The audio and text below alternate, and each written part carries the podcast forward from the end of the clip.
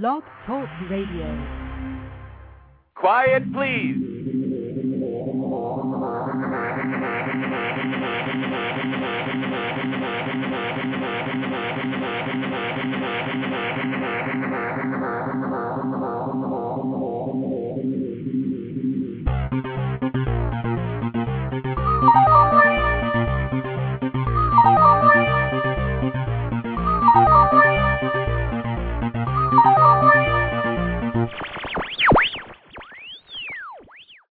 Welcome to Rex Sikes Movie Beat, conversations with filmmakers where we discuss everything film and television. Here on Movie Beat, you'll learn what to do and what not to do when it comes to making movies and T V. We will talk to everyone behind the scenes and in front of the camera, and they'll provide you with guests and information you're going to want to have, whether you're a filmmaker or a fan. And so now let's move behind the scenes here at Movie Beat. First, I want to thank all of you for tuning in and for listening. The chat room is open, so uh, you can join us in the chat room. If you have questions for my guests, be sure to ask them, and we'll try and make sure that they're answered on the air today. I also want to thank you for spreading the word about Movie Beat to your friends and industry connections. The official website is R E X S I K E S. That's my name, Rex Sikes. I'm your host, and the guest today is producer John Paul Rice. He's coming back for a second time. We had a fabulous conversation last time. If you haven't listened to that interview yet, you're going to want to go back after today and listen to that so that you get both of those in. But it doesn't matter the order, so uh, stay tuned and, and listen up. Movie Beat is really designed to be a resource for you. That's why I connect you up with professionals who are making it happen. And the way that this works is you get these as uh, uh, live interviews, and if you're listening live, go ahead and make us a friend, make us a fan, uh, go review and rate the show. That always helps us out, makes us more popular, and that spreads the word to other people uh, who may not know about us yet. These are also available in the archived form, meaning that you go to rex sikes dot com, you go into the interviews blog, you click on the name of a guest, and it'll say to, to listen, click bolded link, and you click on that bolded link in their biography page, and you can listen right from your website or download it to your computer, uh, whatever your browser chooses to do. But they're also available from the iTunes Store as podcasts, and when you go to the iTunes Store, look up Rex Sikes Movie Beat, subscribe to the podcast. There's over one hundred thirty some wonderful interviews with experts in their field, in the motion picture industry and entertainment business, and you're going to want to get them all. I can promise you that. You're going to want to listen to each and every one. But while you're there, go ahead and rate and review them too, because that, again, extends our reach to other people who might not yet know about uh, Rex Sikes Movie Beat and the, and the caliber of guests we have on the show. Another thing you can do is you can post all the information about upcoming guests on your Facebook wall or MySpace wall, or you can tweet about it to your friends and your fans. Uh, when you follow me, I love it. I absolutely love it. When you post on my wall, I think it's fantastic. But when you post on your wall, we're actually reaching people that I could never reach. So um, consider that and, and do me that favor, please, because uh, uh, in exchange for getting these uh, guests sharing their insider information, their secrets, their tips, their suggestions, their advice to help you work smarter, help you work faster, help you work less expensively uh, to get your project done or advance your career, all you have to do is help us spread the word, and, and so please go ahead and do that. Uh, a couple of announcements today, and that is uh, Firestarter Films is number nine is coming up in the Milwaukee area at the Harley-Davidson Museum on May fourteenth. It's a Friday evening from six until twelve. It costs five bucks, and it's films and filmmakers and friends and food and fun, and and uh, it's one of the it was one of the best events I have ever attended, and I've attended I think eight of them, and so I keep going, and uh, and uh, I hope to see you there. Um, Peter Marshall, our director, who is doing the director's workshop. I'm sorry, he's doing the director's series on, on Movie Beat. Uh, he has a workshop called The Art and Craft of the Director, May fourteenth through sixteenth, that weekend in Vancouver. So if you can make it there, please go and, and check that out. You can find out more information at the Hot and Fun blog on Rex Sikes Movie Beat. Also, Kevin Serbo's charity, A World Fit for Kids, a golf tourney uh, coming up in Las Vegas in June. Read all about it at the Hot and Fun blog. You're going to be glad that you did. I've got lots of fabulous guests coming up I can tell you about at uh, another moment during the show. Uh, again, the official website is Rex Sikes. I'm sorry, the official Twitter address is Rex Sikes Movie B T. That's Rex Sikes Movie B T, and I appreciate it when you follow me, and I re- so appreciate it when you spread the word about my guest. Today, my guest is Mister John Paul Rice. And Mister Rice gained hands-on experience by working on a handful of micro-budget independent films uh, while going to college and between courses before moving to Los Angeles in, in uh, two thousand one. And by mid two thousand one, he had landed a position at the uh, Los Angeles division of a German distribution company, Center, Senator International, which later became Mandate Pictures, led by uh, industry veteran Joseph Drake, uh, known for Juno, the Ju- uh, sorry, The Grudge, Harold and Kumar Go to White Castle, thirty Days of Night, American Psycho. And under Joe's mentoring, John developed an interest and dedication in producing feature films. He left Mandate in the fall of two thousand five to form No Restrictions Entertainment, L L C, with uh, Edgar Michael Bravo. And in two thousand eight, Mister Rice produced his first feature, One Hour Fantasy Girl, with uh, Edgar Michael Bravo directing. We're happy to have him here today. I'm going to be bringing him on. Let me do that right now. Hello there, John. How are you doing? Hey, Rex. Thanks for having me back. Oh, it's great to have you back. I've been eager to do so. I'm glad you're here today. And uh, how have things been going for you? Oh, pretty good. Uh, we're uh, we're getting into... what now, May? How the year has flown by so quickly. It does that, doesn't it? Yeah. So can you catch us up just uh, briefly uh, about what's going on, what you're doing? and?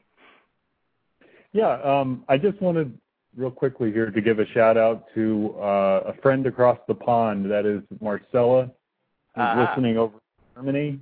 She's on Twitter at Movie Angel uh, and is probably one of...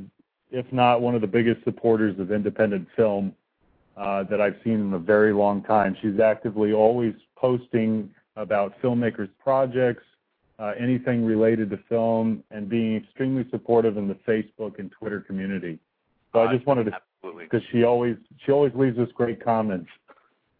That's fantastic. Uh, that is true. That's so true. Yeah. Um, but no, I, I just wanted to uh, follow back up with you from some of the things that we had talked about. Uh, since since we spoke, uh, the movie One Hour Fantasy Girl, which is the first film that I produced, uh, has partnered up with the Downtown Women's Center in Los Angeles. Uh, this is the first, this will be the first charity screening of One Hour Fantasy Girl uh, for the Women's Center, which they are a organization, a nonprofit organization that specifically deals with homeless and sexually abused women. And we are partnering up. I'm I'm very proud to announce the, the plans have been uh, tentative at this point, but as of last night, um, we are going to be a part of Film Courage Interactive here in Los Angeles, California, uh, the last Monday in July.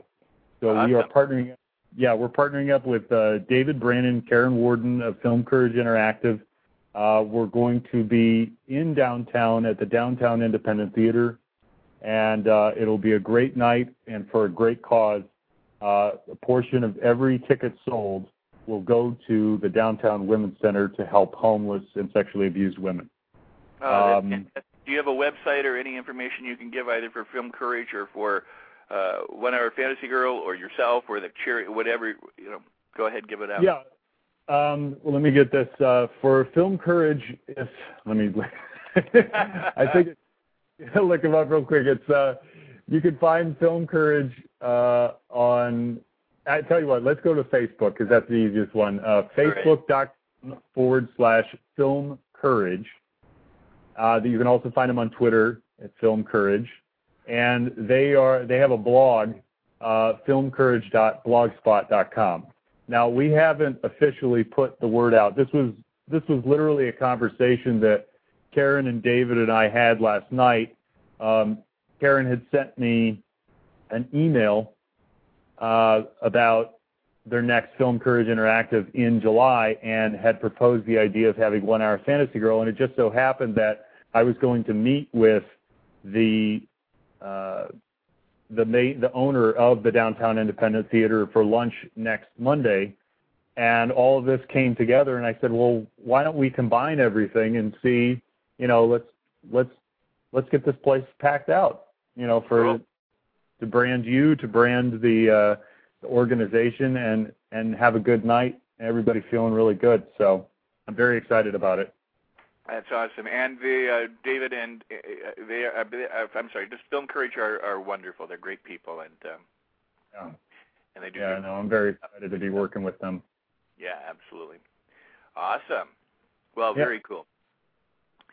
Uh, all right. Well, th- you brought this up. I mean, this opens the door to the question I wanted to ask you, because obviously you're one who seizes opportunities to get the word out and to promote your product, and to not only that, but to, in this case, combine with a charity and do some good work. So uh, one of the things that I had thought we could talk about early on in the conversation was what makes a good producer. Mm-hmm. Uh, well, one of the things that we we started on this before uh, on the on the part one, and to kind of expand upon it, you really cannot be afraid to ask for favors or to look at all of your resources, everything around you, um, from the time you're actually conceiving a story.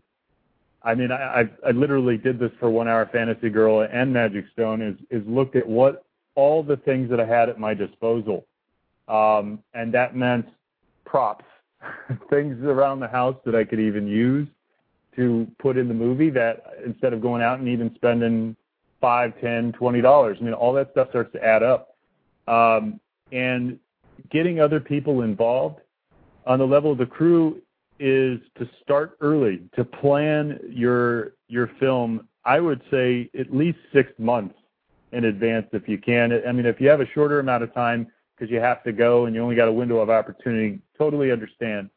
But let's say you're somebody who is not independently wealthy, and maybe you're uh, an individual that's got a full-time job like I do, and you have to use your breaks, your lunch breaks, and your after hours after you get off work, and your weekends uh, to really focus your energy and your effort towards what is of, of necessity.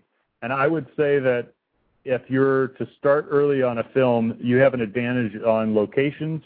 You have an advantage to begin building relationships in the local community where you're going to be shooting.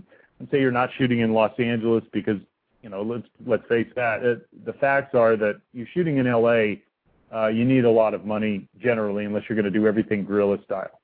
And even at that point, it's really about where you can go in your local community. Uh, when I say this, this Chamber of Commerce websites are all over the place. There's businesses, uh, local businesses there that you can uh, contact for food, for uh, maybe they have supplies that you need. Maybe it's just simply water. Uh, but all of these things in terms of figuring out ways to save money. And ways to save money is not about being cheap, and it's not about cutting back, uh, necessarily paying less for something.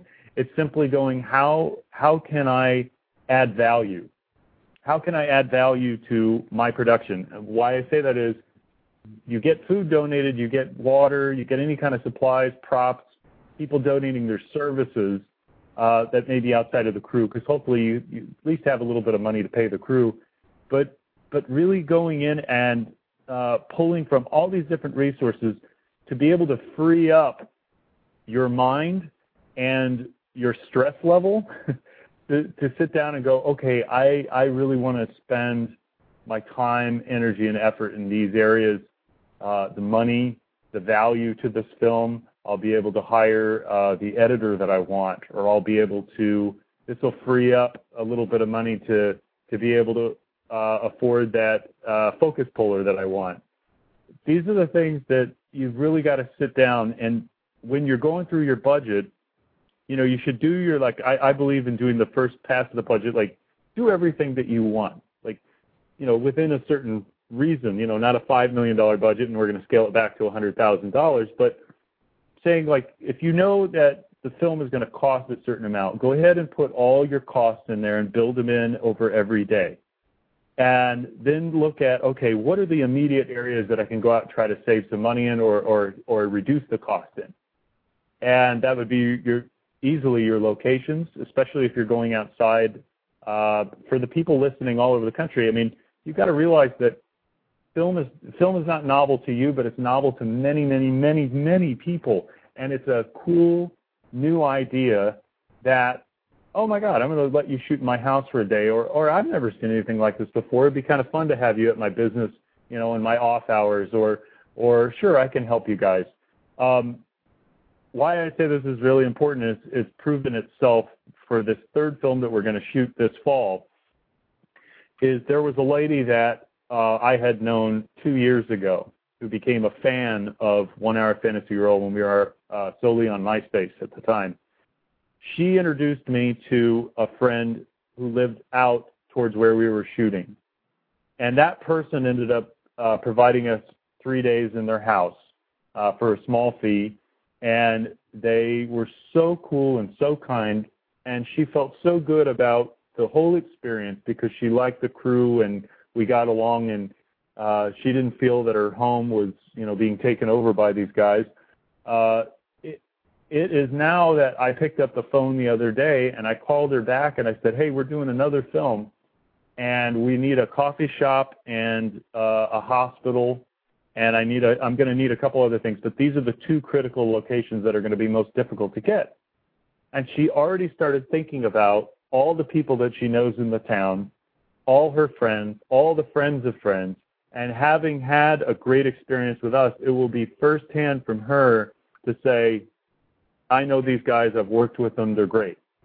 And out of that, there are more things that will come, but but that's my point, is that there's like a long-term plan that you never know what you're going to do in this particular film may lead to something else later on down the road. And I think as a as a film producer, whether you're independent or a big-time person, all of us use our skills and our resources this way in different forms. Uh, and I think that is something that is invaluable. Um, it makes you a better producer to be challenged and have limitations, to really know what you are capable of doing in your creative sense, uh, not just with money, but also with story, and how you might be able to work with a, a director who wants that shot and say, well, why don't we combine these two scenes, or maybe we can put these two days together because we're going to be shooting within a proximity. We don't have to do a large company move. Saves everybody time, saves everybody money. Uh, but these are just some of the, being very critical, uh, critical in your thinking, not critical of each other, but critical right. in your thinking. Uh, and I think that that's, that's really where it's at, to start with your skill set and branch out from there, and being as resourceful, not being afraid to ask, not being, not taking no for an answer. I mean, if you get no from somebody and they really don't want to work with you, then, you know, go somewhere else where somebody's saying yes. Um, And I, I don't know. That's that's pretty much it. I, I would also say, oh. okay, go go ahead. No, no, I just said cool. I, I said that was great. Go ahead and finish. Uh, as much as I talk, I also listen, and and I would uh, I would say that that is probably the smartest uh, asset that you can bring. And the reason I say that is because.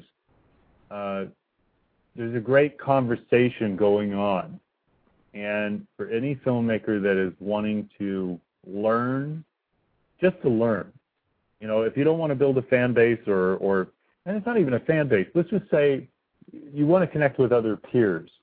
There's a great conversation going on out there on Facebook and Twitter. Uh, the sharing of ideas and information is not only happening so rapidly, but it's a conversation of discussion and exchange of ideas that is making everyone better. And it's improving because everyone is at a certain, let's say you're just a, like a do-it-yourself filmmaker, D I Y filmmaker, or a low-budget independent filmmaker. And I think for a lot of us filmmakers out there, that's what we're doing, you know, on Twitter. We don't. We don't have the big. We're not working with the big studios. Um, so, what are we on there to do? Well, it's not really just to promote yourself. Although I don't argue against it, I really think though that you have to look at individuals and the conversations that are going on and contribute to them where you feel that you have uh, an opinion.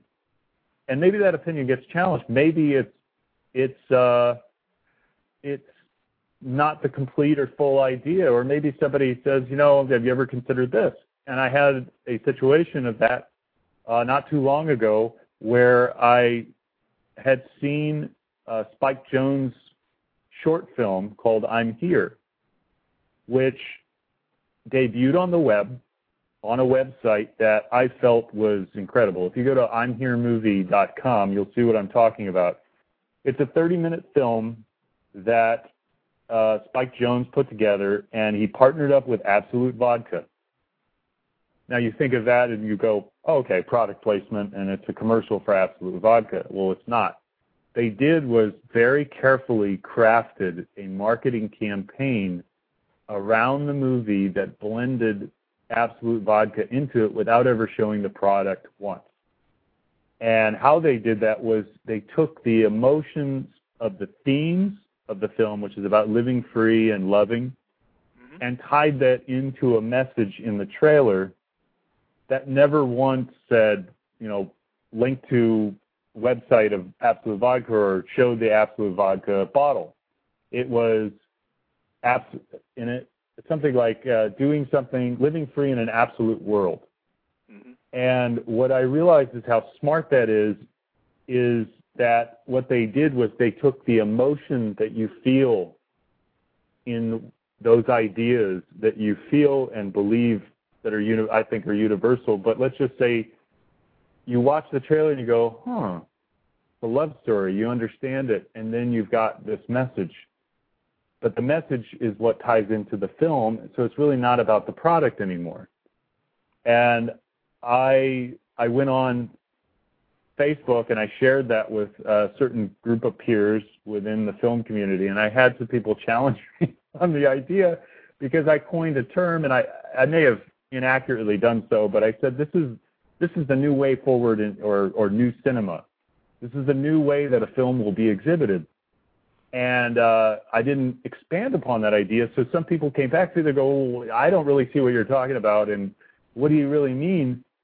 And it, I, I had a, uh, I had a, a reporter come back to me and say, uh, I'm doing this article, and I saw that, you know, what you had said, and I don't really agree with it, but I wanted to expand on this topic. And it challenged me to go, okay, what did I really mean? And so I laid out a three-point case in paragraphs, but I had to do research to find the point that I wanted to make.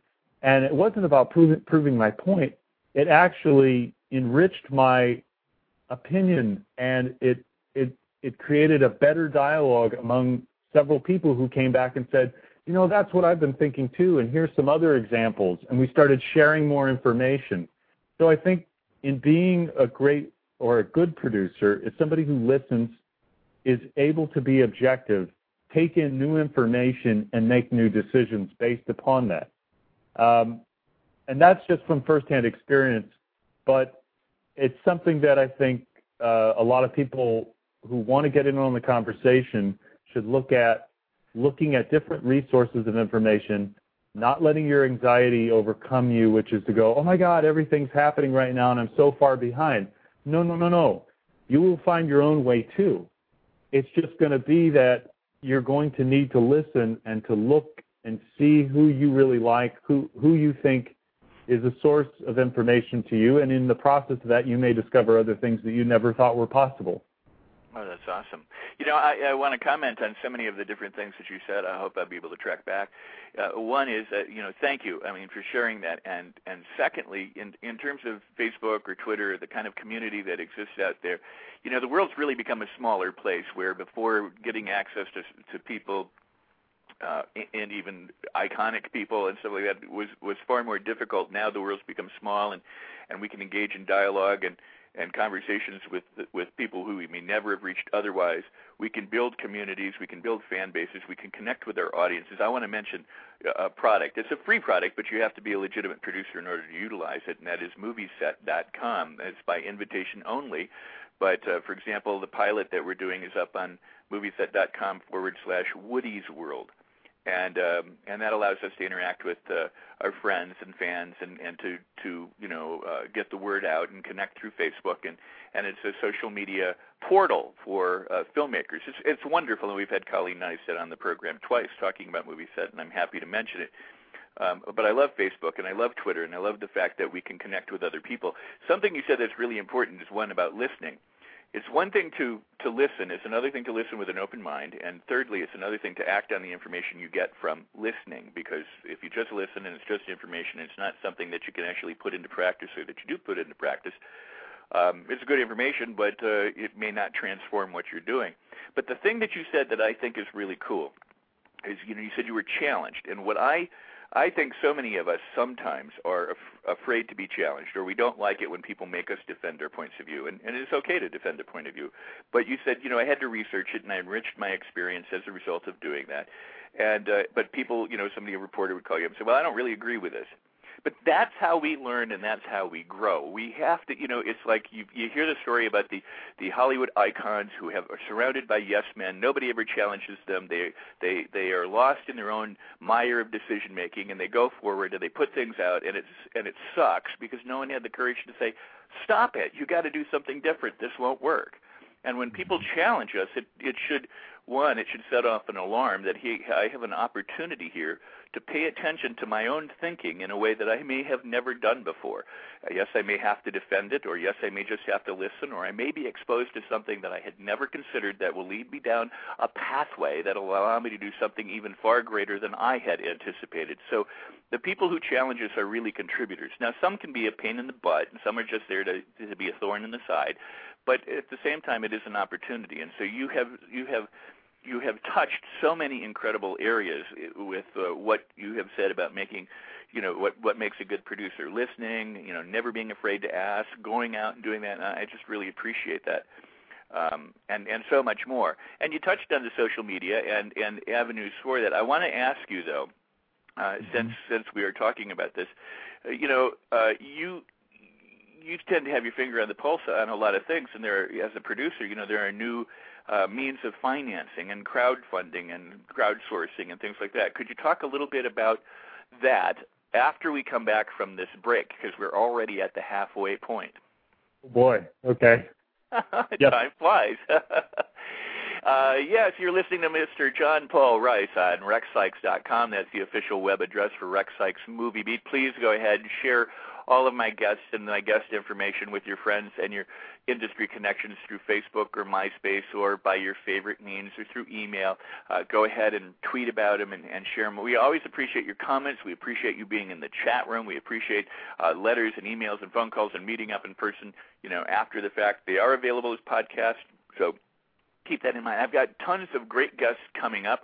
Uh, I have mentioned before that uh, as of Monday, some of the uh, schedule of, of the everyday live show with uh, with my guests and myself is going to be suspended while we shoot our pilot, Woody's World. But uh, the guests coming up in the near future will be guests like Paul Provenza, producer, director, actor, comedian. John Rice, Rice will be back, director, author of Think Outside the Box Office.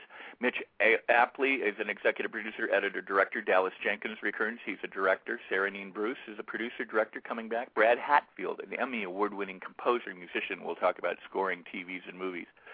Casting director Michael Sontag Uh, returns. Jason Brubaker is a producer. Eduardo Ballerini will be back. Nick Mancuso is coming back at some time. John Cowley's a visual effects supervisor at District nine, and for uh, Twilight Eclipse, Uwe Boll will return.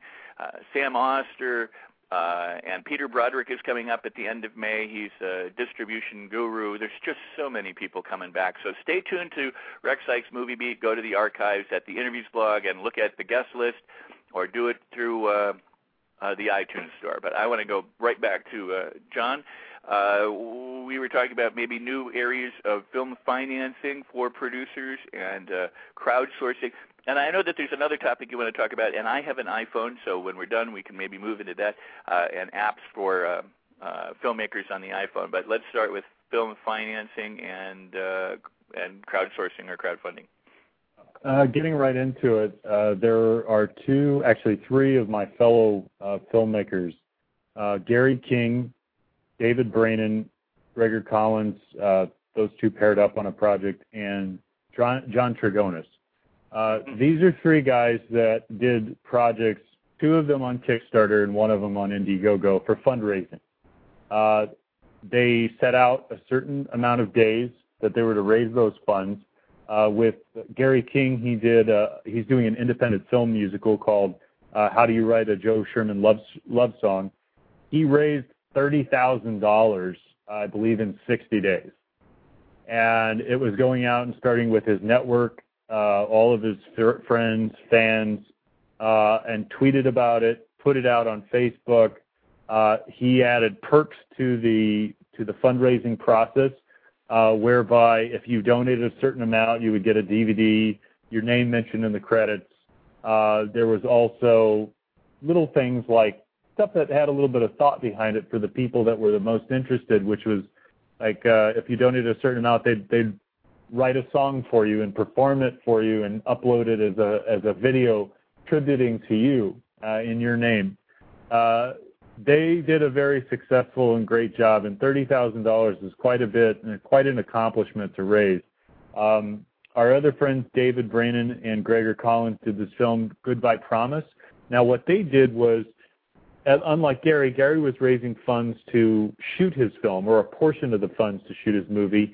Uh, Gregor and David were looking to finish their film, and they were able to raise fifteen grand uh, in about sixty days, ninety, sixty to ninety days. Um, in fact, the outpouring at the end, because I remember they were getting to the maybe like the last six or seven days, and they were only at fifty percent. Uh, so they were only around six or seven thousand dollars, and they were trying to figure out, okay, in seven days we've got to raise a thousand dollars a day. Well, in the last, I'd say in the last thirty-six hours, they actually raised over four thousand dollars to cross the line, wow. and did it and did it with hours to spare. Um, it was a, it, it's just, it's it's great to see these things, because what you're seeing are the beginnings of Uh, what is possible. This is really in its infancy. Uh, John Trigonis did Cherise on Indiegogo, and his was uh, a smaller budget. It was five thousand dollars, but it's for a short. So if you're an independent filmmaker, you've got, let's say, a feature or even a short feature that, or a short film that you want to do, it's possible to raise this fund, these funds when going to your network. And it doesn't, and I want to say this, it doesn't really matter the size of your network. It doesn't It doesn't matter that you have several thousand people that follow you on Twitter or hundreds. It's who do you reach out to that this this story appeals to.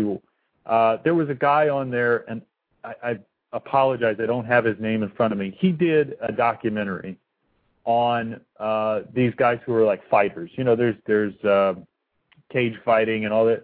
I don't really follow that world. but, uh, but he did a, a story on a wrestler. Uh, one of these fighters, uh, something along those lines. And what he did was he reached out to people that were fans of that world, as opposed to, you know, trying to tap into every every one of his followers on Twitter. He went out to the people that would most likely actually see the film and got those groups involved, and he raised, I think it was like thirty-seven thousand dollars uh, in a very, very short time. But he wasn't anybody who was known. He had just tapped into a certain subject matter and a, and a genre that had a installed audience, and it was very smart. So I I really believe that this is a viable option for a lot of filmmakers. And and let me just say this: there's a guy that, that everybody should read uh, who's interested in learning more about this. His name is Jeff Steele, S T E L E.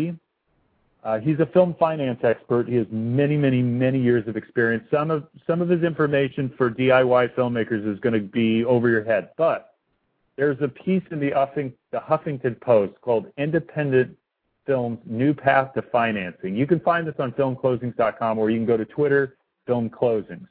Uh, he talks about the tribe and the crowdfunding space, Biracy, Indiegogo, Investin, Kickstarter, Rocket Hub, Massify. And he talks about the different areas or approaches that you can use, and he lays out a case for about seven or eight of these: combination of funds, finishing funds, uh, sweet equity, things that things that you you know what he actually calls um, in his thing. He said swag fatigue. You know, that you get the cup or the T-shirt. It's like, put some thought behind it.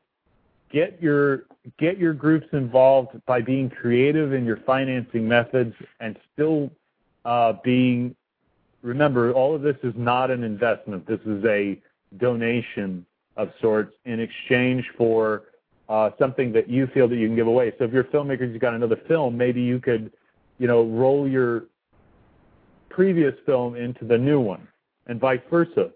Uh, but this, all the information could be found there, but it's really exciting to see uh, people within our own community that I know personally uh, have these success stories. And it's not like they have a lot of money or are super popular among uh, a wide mass of people. It's just they're very uh, careful and deliberate about their approach.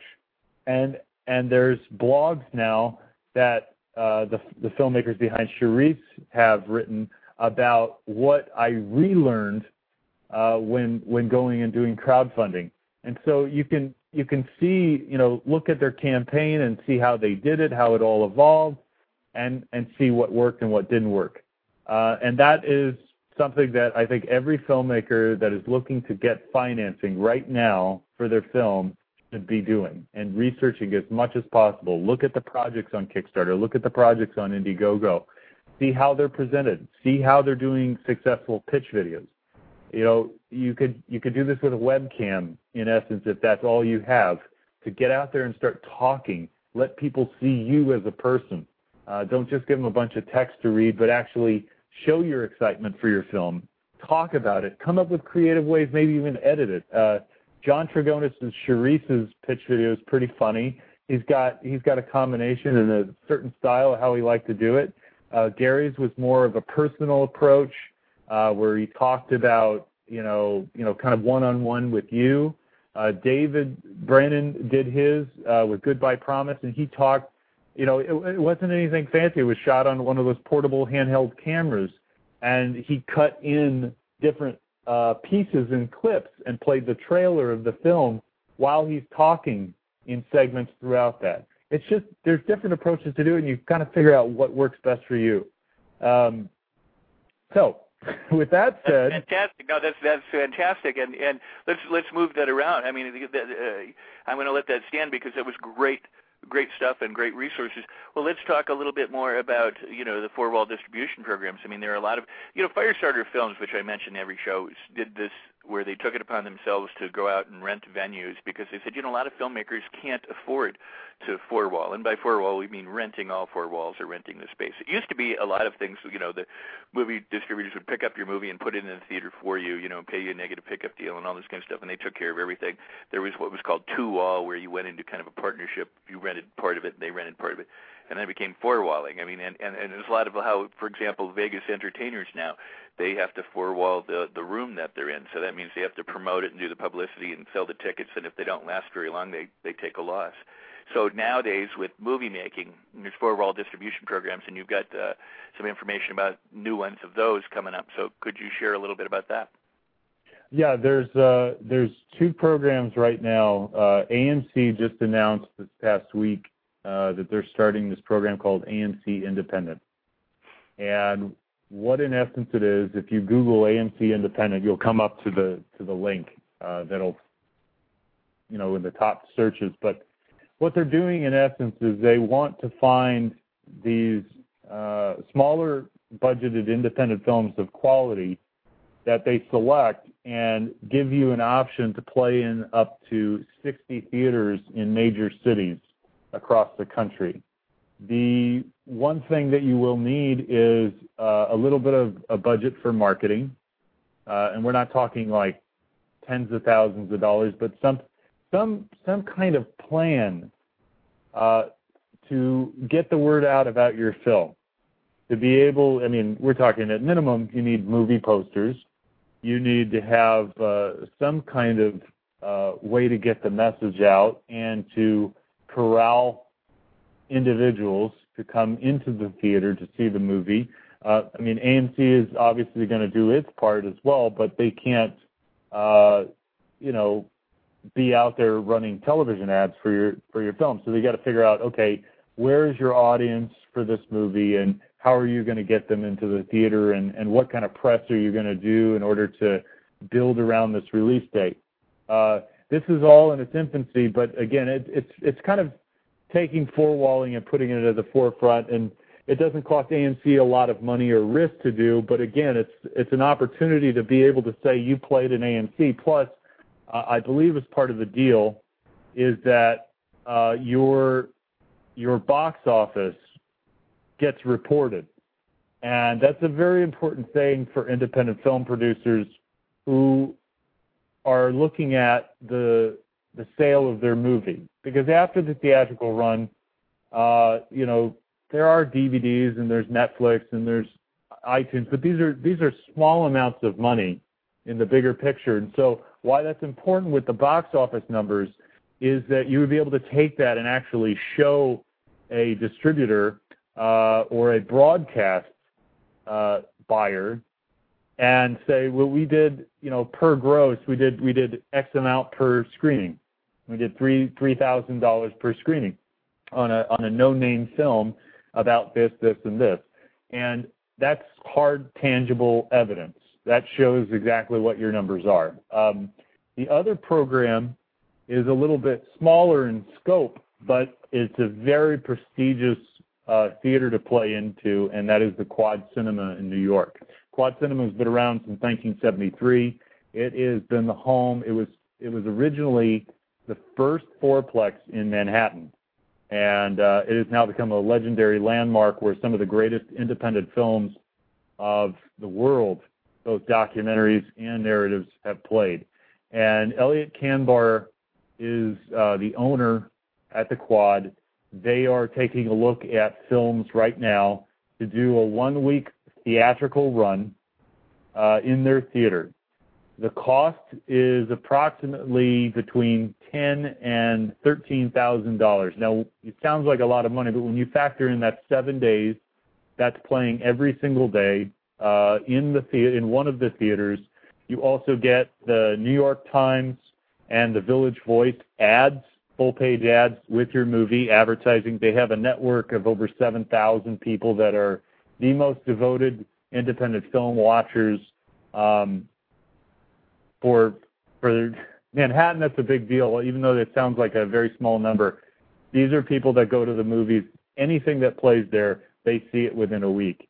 Uh, the prestige of being play, playing in the Quad uh, is probably akin to not just the excitement, but uh, getting into one of the major film festivals, Toronto, Berlin, Sundance, uh, South by Southwest. You know, you could go on Cannes, uh, being selected to play there. Uh, but it's worth a shot. If you think you got a movie that that uh, can get some critical acclaim, it's worth taking a shot, and why not? You, at minimum, what you risk is establishing a relationship uh, for the future. And there are all sorts of new companies that are in the works right now that are making deals where they have P and A funds available, and yet Uh, they're doing like a seventy thirty box office split. Uh, the filmmaker, uh, of course, has to put up some materials, money for materials, posters, uh, getting Blu-rays, D V Ds. I mean, a lot of a lot of the new theaters now are equipped to play Blu-ray and project in high definition uh, with the uh, the new technology that's available. There's just an adapter you can buy from a Blu-ray player to a digital projector now that, that can encodes the signal so it comes through almost crystal clear. Um, you know, Digibeta players have been around for a long time, but uh, there's a lot of options. These these are the two that right now have, have gotten the biggest press and steam, and I am I'm looking into it as well. Um, I have to say that we. The Quad is uh, one that we got invited to do. Uh, if we can do it this summer, we will.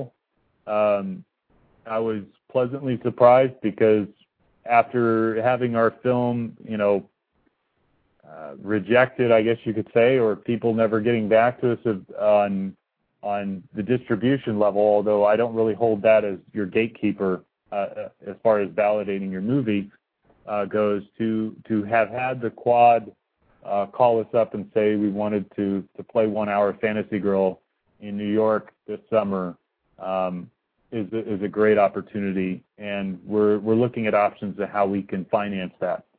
So um, But those are those are two, A M C Independent and the Quad, are two just two examples of what's available out there, and I'm sure there's more. If you, you Google four four wall uh, movies or theaters, you'll be you'll be clicking on several different links, and I'm sure there's going to be more programs announced from, you know, people like Landmark and.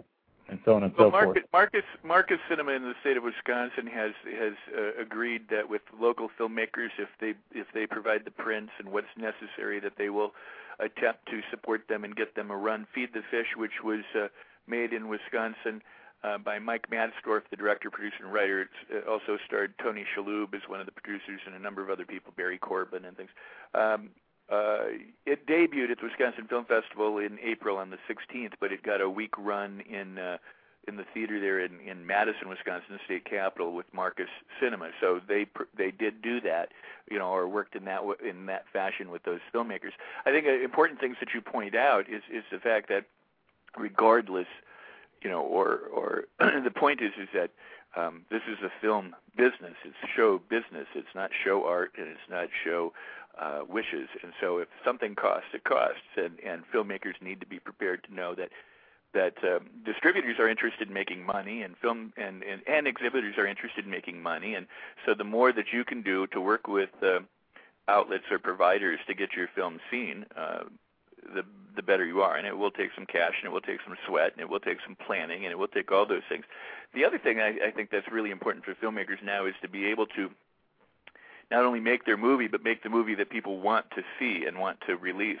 And oftentimes what that requires is for you to be able to tell people how to market it, because most people don't know how to market it. They don't.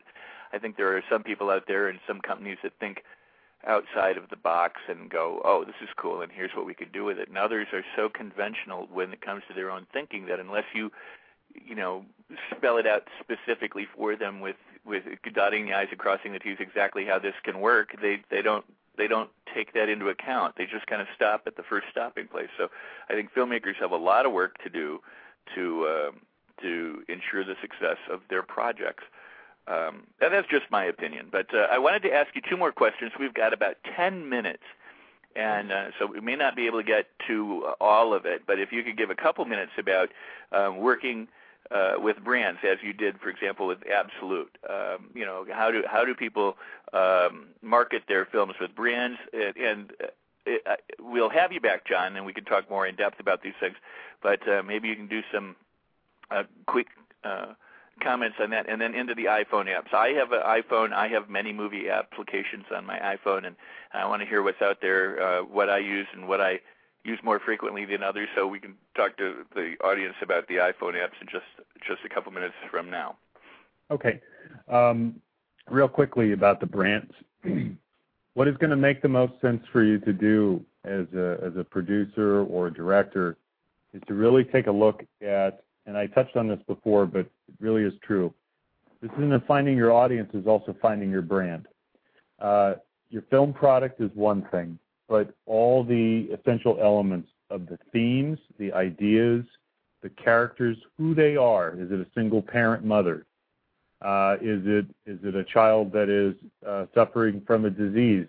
These don't have to necessarily be addressed in social issues that are overt or Uh, explicitly expressed, but really look at all the elements of your movie, everything that a person identifies with, who those characters are, what is what is their everyday life like. This is how television gets ad sponsors. It's very simple. It's who who is the audience going to be watching this episode, and what are the products that are going to appeal to them. So what I would strongly recommend, and what will make you a far more uh, innovative producer and marketer of your movie, is to look at all of those things, put them down on paper, test those ideas, have some people, get some people who are those people, and have them see your movie. And if four out of five respond in a very positive way, you are on to something. You should take that and then go to not the big names, but start local. Start with local businesses, and start with, if you want, let's say, for example, there's a national organization that you want to get behind your product or your film. Let's just talk about it as a product for a second. Find out if they've got a local chapter, somebody that you can go meet with, talk to face-to-face, pick up the phone and call. These are the important relationships to be making because you don't know what can happen as a result of that. Uh, I would look into, if you're living out in Los Angeles and you're an independent filmmaker or you're living in a big city, think about your hometown. Think about the resources that they have there and the vested interest.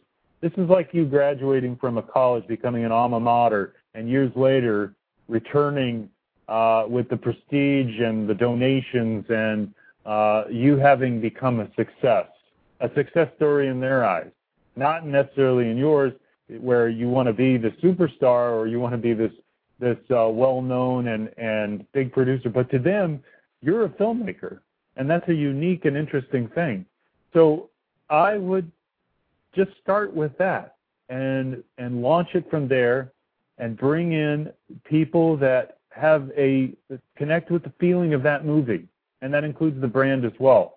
The brand, all it is, is going to be a a qualifier for your movie to a larger audience. And why I say that is it lends credibility because, again, you don't have built-in values to your film. You may not have the big names in your movie. You may not have Fox Searchlight or Warner Brothers distributing your film, which instantly give your film credibility and attention. So what do you need to do is you need to partner up with people that are known quantities to other groups of people that say, we're getting behind this because this is something that we believe in, or we even think we can make money off of it or possibly expand our reach. And that's one of the things that I'm doing, plugging into the iPhone app. One of the things that I'm doing is I actually did this, and I'm practicing what I preach. I went back to Louisville, Kentucky. Uh, we talked last time about the screenings I did there, the Coalition for the Homeless, the United Way. Well, as a result of as a result of this, there was another group that I hadn't thought of, but uh, the director over at the Coalition in Louisville, Kentucky, gave me the number to the Home of the Innocents. And the Home of the Innocents is specific to helping young kids, children who come from very, very bad backgrounds, uh, runaways. They've been around in existence for one hundred thirty years in Kentucky. And they've been expanding and growing their facilities for several years.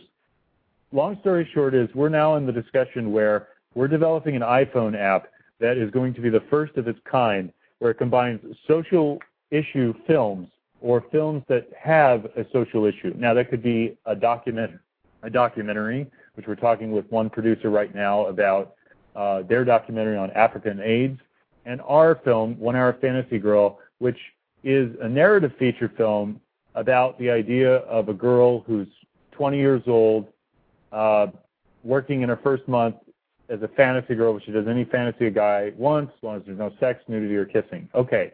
So how do those two things relate? Well, her background and her story, she's a runaway. She came from an abusive uh, home. She had an alcoholic mother and uh, a sexually abusive uh, boyfriend father uh, figure. And there's other themes within that, but it's the reality of that world. And so it speaks to a larger audience, but it still is addressing these issues. So what we're going to do is we're going to take an iPhone app, and the company, I'm going to I'm going to plug them, but I'm going to plug them for a good reason. Uh, Mark over at Stonehenge Productions is an fantastic person, and they are uh, they were recently mentioned two months ago in the Wall Street Journal. He's now uh, doing iPhone apps left and right for movies. Uh, they're also doing iPad apps. And uh, this guy has created, he's now partnered up with the First Glance Film Festival, Fans of Film. He's doing iPhone apps for companies that have a host of, of, of movies. But let me just break it down really quickly. What we're going to do is... We've got about four minutes left, so... Just real quick, what a filmmaker can do is basically your website that you have for your movie and all the press links and all the media, the trailer, everything that you can think of, even a press kit, can be stored inside that app. And when you go to purchase the movie, you can connect with friends on Twitter, on Facebook, and now there's another product called Mismo, which actually tweets out Uh, and shares like Foursquare, the kind of movies that you're watching. But needless to say, this integration with social media is a viral is a viral nature that I have not seen in anything else that's being developed. And the possibilities of what you could do are endless. one of the, the films that we're going to take on with this iPhone app that we're creating is one that actually addresses members of Congress, and they have a link where you can go and tell and write to your member of Congress, and you can create an auto-generated email that you can self-edit, add your name to it, but it can be it could be done in a way that with a touch of a button, you're sending out and telling all your friends about it on Twitter, on Facebook, or via email. You can text. There's going to be charities that we're going to sign up where you don't even have to buy the movie uh, knowing that a portion of it is going to go to the charity. You're actually going to be able to directly contribute to that charity, your time, uh, your money, uh, just just giving a, a shout-out to them and a link on your Facebook page or your wall on your Twitter feed. Um, these are just some of the things, and the reason why I say is go with Mac-certified iPhone app developers. Uh, Market Stonehenge is one of them. They give you the best opportunity to get approved by Mac. Uh-huh. And so it's really important, instead of necessarily going, if you're not, you don't have the money to go through a distributor or you don't want to give up all your rights, here is one way that you can get your film seen by people through iTunes, but by going through an i- iPhone app, as opposed to trying to submit your film through a content aggregator and giving up all your rights plus a percentage of the sales off of iTunes. You can actually go this route. The iTunes people are going to take about thirty percent. That seventy percent that's left over, an iPhone uh, app developer is going to take anywhere between five and ten percent of that, and you're going to get the rest. Wow, very cool, very cool. So, John, before we go, we have probably a minute left or so. Please give out your website for One Hour Fantasy Girl, and then you're also involved in making other movies. Do you have other websites that you want to share? And thanks so much for all this information, and you know, any links you want to provide, uh, go ahead and do so right now. Hey, uh, one hour fantasy girl movie dot com. Uh, you can learn all about, you can see the trailer, preview of the first fifteen minutes. Uh, we've got several different formats that you can see the movie on, uh, even rent. Uh, you can uh, check out the Facebook fan page uh, for our second film, which is in post-production, facebook.com forward slash The Magic Stone. And up there you can read about us, and uh, Gordon the Whale, Bloody Disgusting, gave us a nice shout-out. Uh, there's also a clip and an audition video up there from one of the actors, and we're soon to have a, uh, a trailer uh, coming soon, and then we'll also have the website uh, very soon. And then the lastly, the last project, but it doesn't have any uh, place to go, is we're going to do one of two films. We're going to do either The Boy Who Couldn't Say No this fall, if we can get the money, which is about a half a million dollar budget. Uh, if not, we're going to do this other project called Mother's Red Dress, which is an unusual love story, and I will leave it at that. Well, very cool. More power to you. Thanks so much for being here. I encourage everyone to go back and listen to John's first interview with us. You're going to come back, John, I can tell. We're going to set this up for later summer or something when when uh, when when we can get you back on. And uh, I appreciate you so much. You are a great source and a great resource for people to to uh, listen to and to uh, to connect with. So thank you very much. Uh, enjoy your weekend. Best of luck with all the projects, and especially the upcoming Film Courage event and, and partnering up with charities and, and, and make it all happen. I, I really appreciate you being here. Thank you. All right. Thank you, Rex. It was a great time. All right. And we'll talk again soon. Thank you. And thanks to all of my listeners for tuning in. Keep in mind, I've got lots of great guests coming up. We'll be producing Woody's World for Ronald Coleman. He's the director. He's the author. He's also a producer of the of the television pilot, the first ever live-action animated motion capture T V situation comedy, uh, Woody's World. You can find out more about it on movieset.com forward slash Woody's World. Uh, I'll be busy with that production next week. I go to New York. I may be doing some broadcasts from New York, but I've got a very hectic schedule. If uh, during that time you're missing uh, greatly these live interviews, I suggest you go back and listen to all of the archived interviews either on the website, rex sikes dot com, or from the iTunes store. But uh, know that we'll continue uh, providing you with great guests and great inside information like the kind that John Paul Rice has done today. And uh, so stay tuned. And I thank you for uh, being here. Uh, you can become a member of the Rex Sikes Movie Beat Facebook group by clicking on that group link at my profile page or the Friends page. You can search for Uh, you can join Wisconsin Film Jobs. Keep Wisconsin film friendly if you're a Wisconsin resident or a filmmaker.